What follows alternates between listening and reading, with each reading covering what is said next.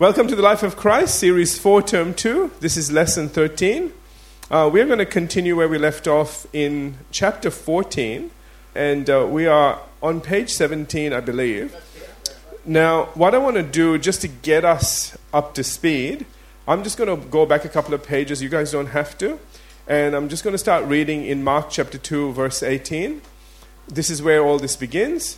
Um, it stays there the disciples of John and of the Pharisees were fasting.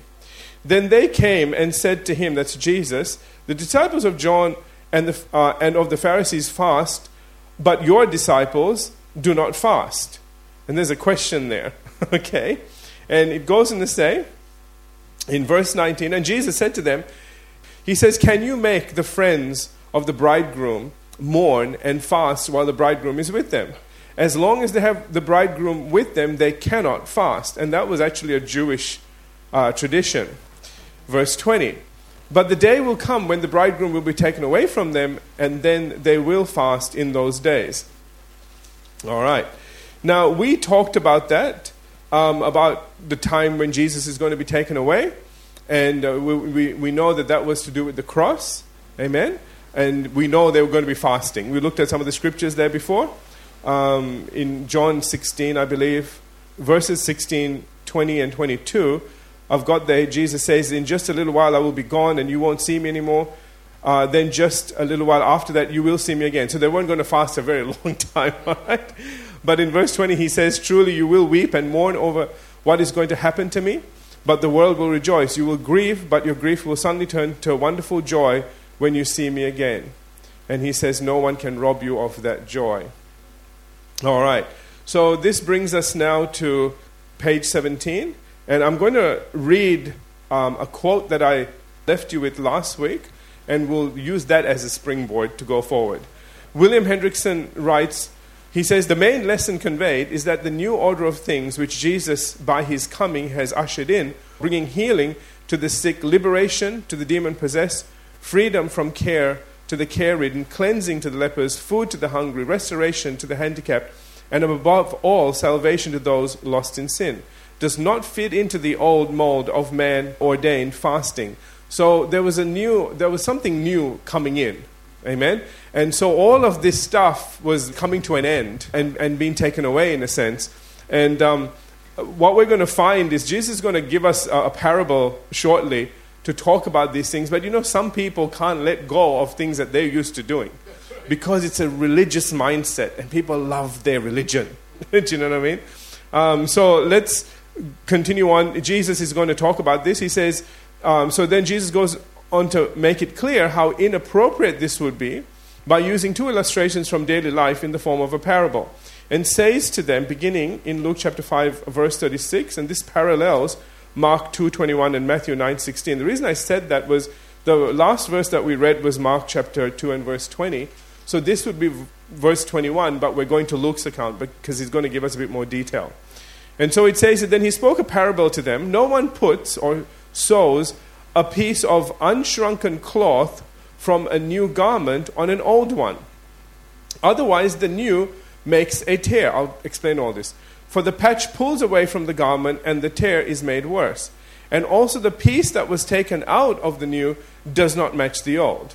So, this first illustration is taken from the custom of patching clothes, and in particular, the process of mending an old garment.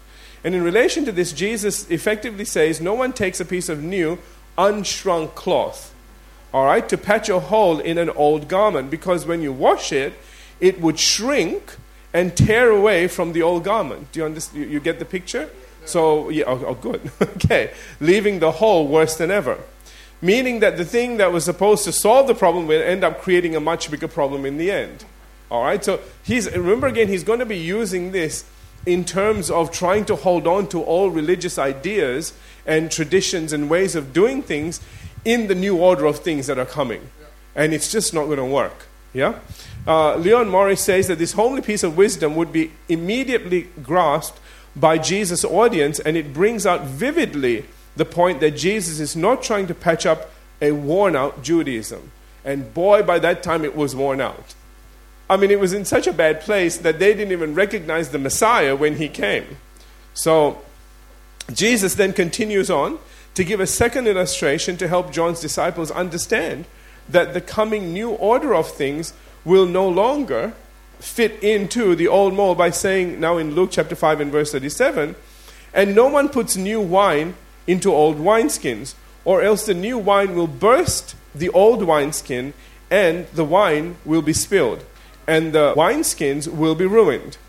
Now, R. Kent Hughes explains this. He says, in ancient culture, the skins of goats were stripped off as nearly whole as possible and partly tanned so that they could be filled with new wine. Their natural elasticity and strength would allow the fermenting new wine to expand. However, if new wine was put into old wineskins that had already been stretched by the fermentation of their previous contents, their inflexible condition would cause them to burst, and both wine and wineskin would be lost. Can we see some parallels here? Okay. Because the Bible talks about wine as being the Holy Spirit, oil and wine, yeah? And, uh, you know, we're, we're, we're looking here at Judaism as being that old wineskin. And there is no way that the Holy Ghost is going to get poured into Judaism. okay? He's, he's coming into people. He's not coming into a religion, he's actually coming into people. Do you understand? And so that's one of the things that they need to really understand uh, and, and get. Now, accordingly, John MacArthur goes on to say that Jesus uses this as an illustration to teach that the forms of all rituals, such as ceremonial fasting, practiced by the Pharisees and John's disciples, are not fit for the new wine of the new covenant era. Um, excuse me, I'm on page 19 at the top. Um, in both analogies, the Lord is saying that what the Pharisees did in fasting or any other ritual had no part with the gospel. Amen? Are you getting all this? Okay. William MacDonald summarizes it well when he says that the outdated forms, ordinances, traditions, and rituals of Judaism were too rigid to hold the joy, the exuberance, and the energy of the new dispensation. Okay, I have to stop there. okay. It, it, this, this is key. This is how you can tell a religious person from a born again person that's not religious. Okay? Religious people, I, I want you to notice there's, there, it's, it's there is a rigidness to them that you know everything is and i was talking to you about this on sunday in fact about the letter of the law versus the spirit behind that law do you understand and so you know the, even the apostle paul says you, you need to be careful that you don't get caught up in the letter of the law amen because what happens is people get to the place where you know they want to enforce the torah so to speak. They want to enforce the word of God. And you have to really be careful because in different places, you know, as the Spirit leads, you need to do different things. And you really need to be led by the Spirit. In fact, even the letters that were written, the epistles that were written to Galatians and Ephesians uh, and so on and so forth, all of them had a purpose behind them. And if you don't know the purpose, then you're going to misinterpret what was being said. And if you then take that and try to enforce it in a church that maybe didn't have that problem, then you end up with all kinds of religious traditions in a church that everybody's going, what, where did this come from? And why are we doing this? Amen? So, you know, again, we, that, that's kind of what this, where this is going. This, we were coming into an era of being spirit led. What an incredible thing. Do you know why that's so significant?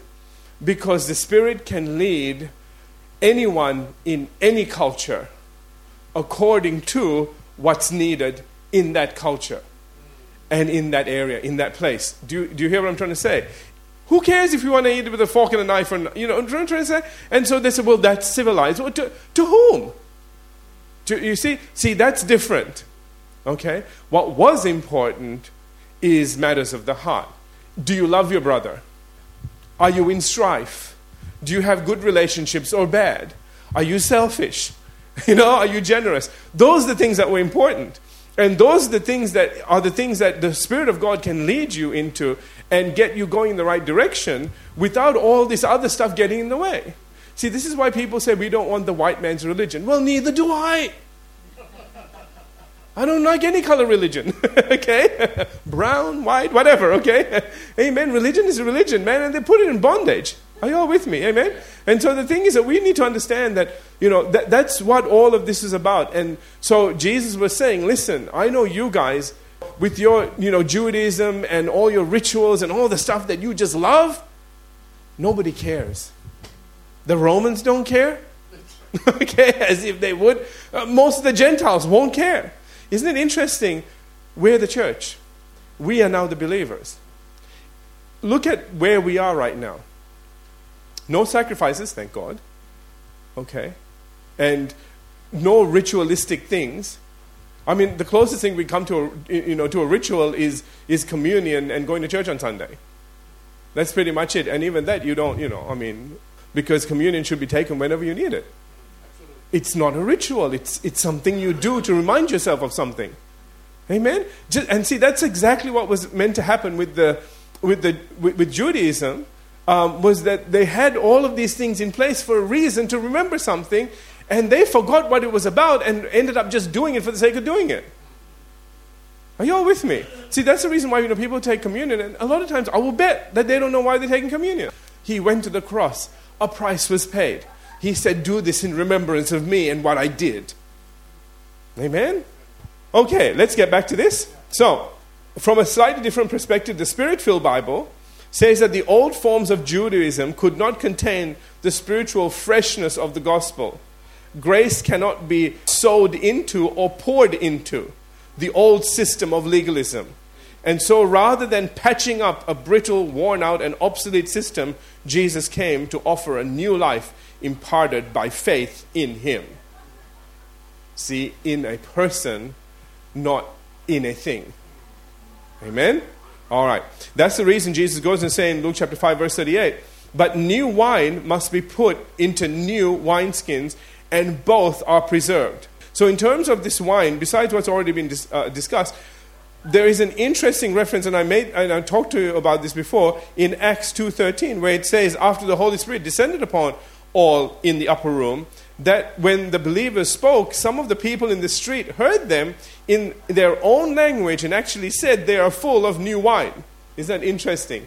They were full of, yeah, okay. They're full of the Spirit, but not that kind of Spirit. Amen? Uh, although this was said mockingly, it would in fact identify yet another aspect of what this new wine was and that is the infilling of the Holy Spirit, meaning that the new wineskin would have to be the new creation. And why the apostle Paul would go on to say in 1 Corinthians 3:16, "Do you not know that you are the temple of God and that the spirit of God dwells in you?" Do you see the parallels? You are the new wineskin and that new wine has been poured into you. Hallelujah. Amen. So returning to Luke chapter 5 verse 29 goes on to say, he says, And no one having drunk old wine immediately desires new. For he says the old is better, or literally the old is good enough. Now, what is that saying? William Hendriksen uh, writes, and I'll explain this if you need more explanation. Verse 39 is a commentary on the ultra conservatism, the ingrained and inflexible traditionalism of the Pharisees and their followers they were constantly saying the old is good. So they rejected the new, fresh, life imparting teaching of Jesus. Amen? So do you understand? See, uh, this is why I said that that's a problem that we have and will continue to have is people get used to something that they've been doing and my father did it and my grandfather did it and if it's good enough for them, it's good enough for me. You know, you know what I'm trying to say? And that's really what was happening and Jesus was saying we're going to have people like that that regardless of what I've said, regardless of all the analogies and everything else, that this is not going to work in the old system. There are some people that are going to say, well, why change the system at all? Amen? So, you know, Jesus is good in that way. He's letting people know they're going to have opposition. And if people are that way, let them be. You can't do much about it. You can't force them. You know, you can lead a horse to water, but, you know, can't make him drink. Anyway, nevertheless, a new precedent was set and a new age dawned called the church age with Jesus saying in Matthew 16 18, I will build my church, and the gates of hell shall not prevail against it. And so both new wine and the new wineskin were ultimately preserved. Okay, let's move on. to the healing at the pool of Bethesda, I, I didn't want to race through that because there was, a, there was a lot of issues about that. And, you know, we're also talking about old thinking. And can I just say this, even now in the church age, in the church, there's still that kind of thinking. And I've, I've even noticed some, some churches starting to become a little bit I don't know, Jewish? I don't know how else to put it, man. You know, you know there is this thing that is going on out there. I don't know if you've noticed it or not where people are starting to move towards that sort of Jewish mentality. And it's a little bit concerning. You know, I love the Jews and everything, but they rejected their Messiah. And all the Jews that received him didn't, weren't Jews anymore. That's why Acts says they were first called Christians. So, you know, there's no such thing as a Jewish Christian. Do you know what I'm trying to say? That's like saying that's a dirty, clean person. You, you, you're either dirty or you're clean. You can't be a dirty, clean person. You know what I'm trying to say? You, you know what I'm trying to say, right? Amen? You, you get what I'm saying? The people that re- wanted to remain Jewish were not Christians. So, my big question is how come you guys are starting to lean towards something that rejected the very thing that you are now? Amen? The place that they come from is that they say, well, the Bible says that if you bless Jews, then you'll be blessed. No, it says that, you know where that comes from? Who knows? Genesis chapter 12. God made a covenant with Abraham. He said, Those that bless you, I'll bless. Those that curse you, I'll, I'll curse. Then you find out in Romans, Paul says, Not all those that are from Abraham are, you know, are of Abraham. Even though, in other words, he was, let me say it in another way. He was saying, even though you might have a genealogy that goes back to Abraham, that doesn't mean you've got Abraham's faith. And it's only those that have the faith of Abraham, they are the children of Abraham. You're with me? And so that's why he was, he was introducing the church age, and he's saying there are people that are going to come in that are going to have his faith, and from a spiritual standpoint, are going to be his kids. And there are going to be people in the natural that would have been, you know, that are related to him that aren't his kids because they don't have faith. Are you getting this? So, let me ask you a question now. Said all that to say this. what does that mean to you? If you are a spiritual child of Abraham, those that bless you will be blessed. Those that want to bring you hurt and harm, they're going to be taken care of. You don't have to lift a finger. Just feel sorry for them. Seriously. And let me say this as well. Now you understand the fallacy behind the church saying, oh, they're Jews, so we have to look after them. And how we treat them is going to be how we are going to be then blessed by God or not. Listen, man, we are meant to treat everybody well. Can I get an amen on that? Okay, Jew, whatever. Okay? and we're just meant to love because Jesus said, here is the royal command love everyone, love your neighbor as yourself. Okay? So there should, listen, there should not be a distinction between, oh, I treat the Jew better than the Gentile. Because the Bible says God is no respecter of persons. And as soon as you start doing that, you're sinning. You see where I'm going with this? So, can I ask a question that has a very simple answer? When people start doing that, are they sinning? Come on, guys, I gave you the answer. Yeah, they are. Because they are respecting persons. Get it? So if you ever get a knot in your stomach when somebody starts saying stuff like that, now you know why. Because that's the Holy Ghost letting you know that's sin. That's a good thing, that's not a God thing. Okay, all right, okay. Now let's move on. so, following this exchange with the disciples of John and the Pharisees about fasting, the next event recorded in chronological order is found in John chapter 5. John MacArthur introduces this portion of Scripture from John chapters 5 through to 7. He says, This section evidences the shift from reservation and hesitation about Jesus as Messiah to outright rejection. And what we are going to see in the next 18 verses of John chapter 5 is where it all begins. This is going to be a pivotal point of where everything starts going wrong. Okay? they're going to now answer the question why would somebody who was so benevolent, who was so kind, who was so giving, why would he be crucified? What is it that he did? You know how they say, if there's smoke, there's fire? They're sort of asking, oh, you know, maybe there was something. Maybe he wasn't that great for him to be crucified. So this begins that. Okay? All right. They're going to explain this now. So, what we're going to see again in the next 18 verses of John chapter 5 is where it all begins, before intensifying in chapter 6 with many of his disciples abandoning him. That's in John 6 and verse 66. I've got the reference on the bottom. And religious leaders trying to arrest him unsuccessfully in John chapter 7. All right? Now, as for John 5, or chapter 5 itself, commenting on verses 1 through 18, John MacArthur writes Although opposition to Jesus smoldered beneath the surface, the story of Jesus' healing at the pool of Bethesda highlights the beginning of open hostility towards him in Jerusalem, in the southern, southern parts of Palestine. So, beginning in John chapter 5, verse 1, it says that and after this, there was a feast of the Jews. They're always having feasts, aren't they? No. okay. all right. So, sorry. So it says, after this, there was a feast of the Jews, which in all probability was either Passover, held in April, or the Feast of Tabernacles, held in October. And Jesus went up to Jerusalem. All right. D.A. Carson says that John repeatedly ties his narrative to various Jewish feasts.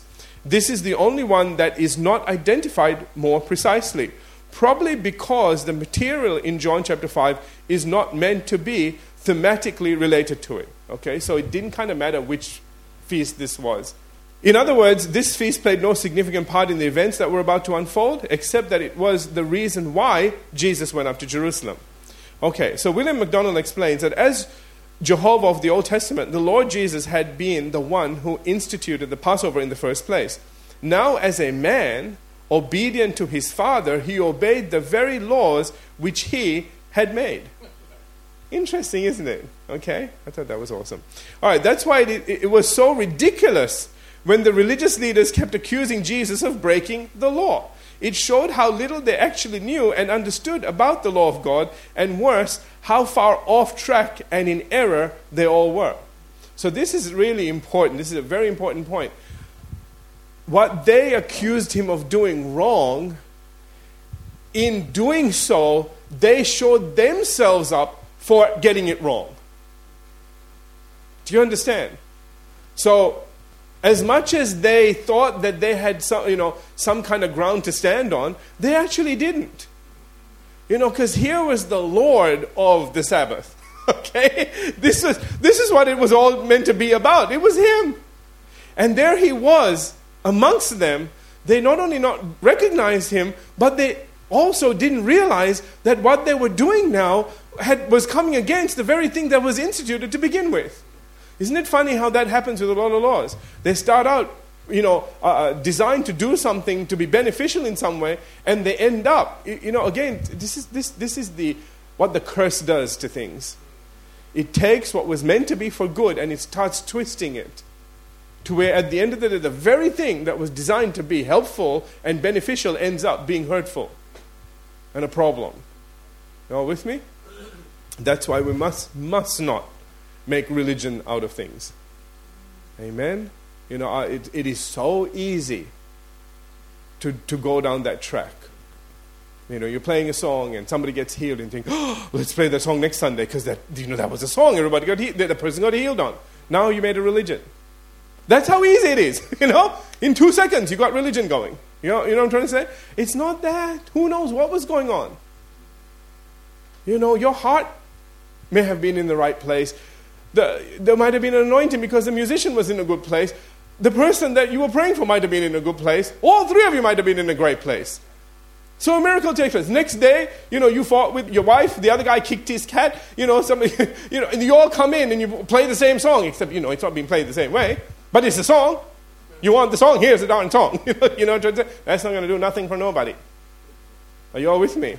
Again, we have to be so careful that we don't see something and go, aha, that works, so let's do that again. Those who are led by the Spirit, they are God's kids. Amen? The children of God. Okay, so let's get back to this. As a final note, nothing is said about his disciples in the entire fifth chapter of John. Either because John only wanted to mention the leader of the group, even though the entire group went up, or Jesus was, in fact, on his own in this particular instance, something that R. Kent Hughes will capitalize on in his commentary, as we'll soon see. Now, now that Jesus was in Jerusalem, John goes on to say, in John chapter 5 and verse 2, now there is in Jerusalem by the sheep gate, all right, which was where sheep were led for the purpose of being sacrificed in the nearby temple court, a pool which is called in Hebrew or literally uh, Aramaic Bethesda, which is translated house of mercy or house of outpouring, having five porches. Now, we are going to take a break here. I wanted to read that. We'll take a break, we'll come back, and we'll pick it up in that verse in the next session.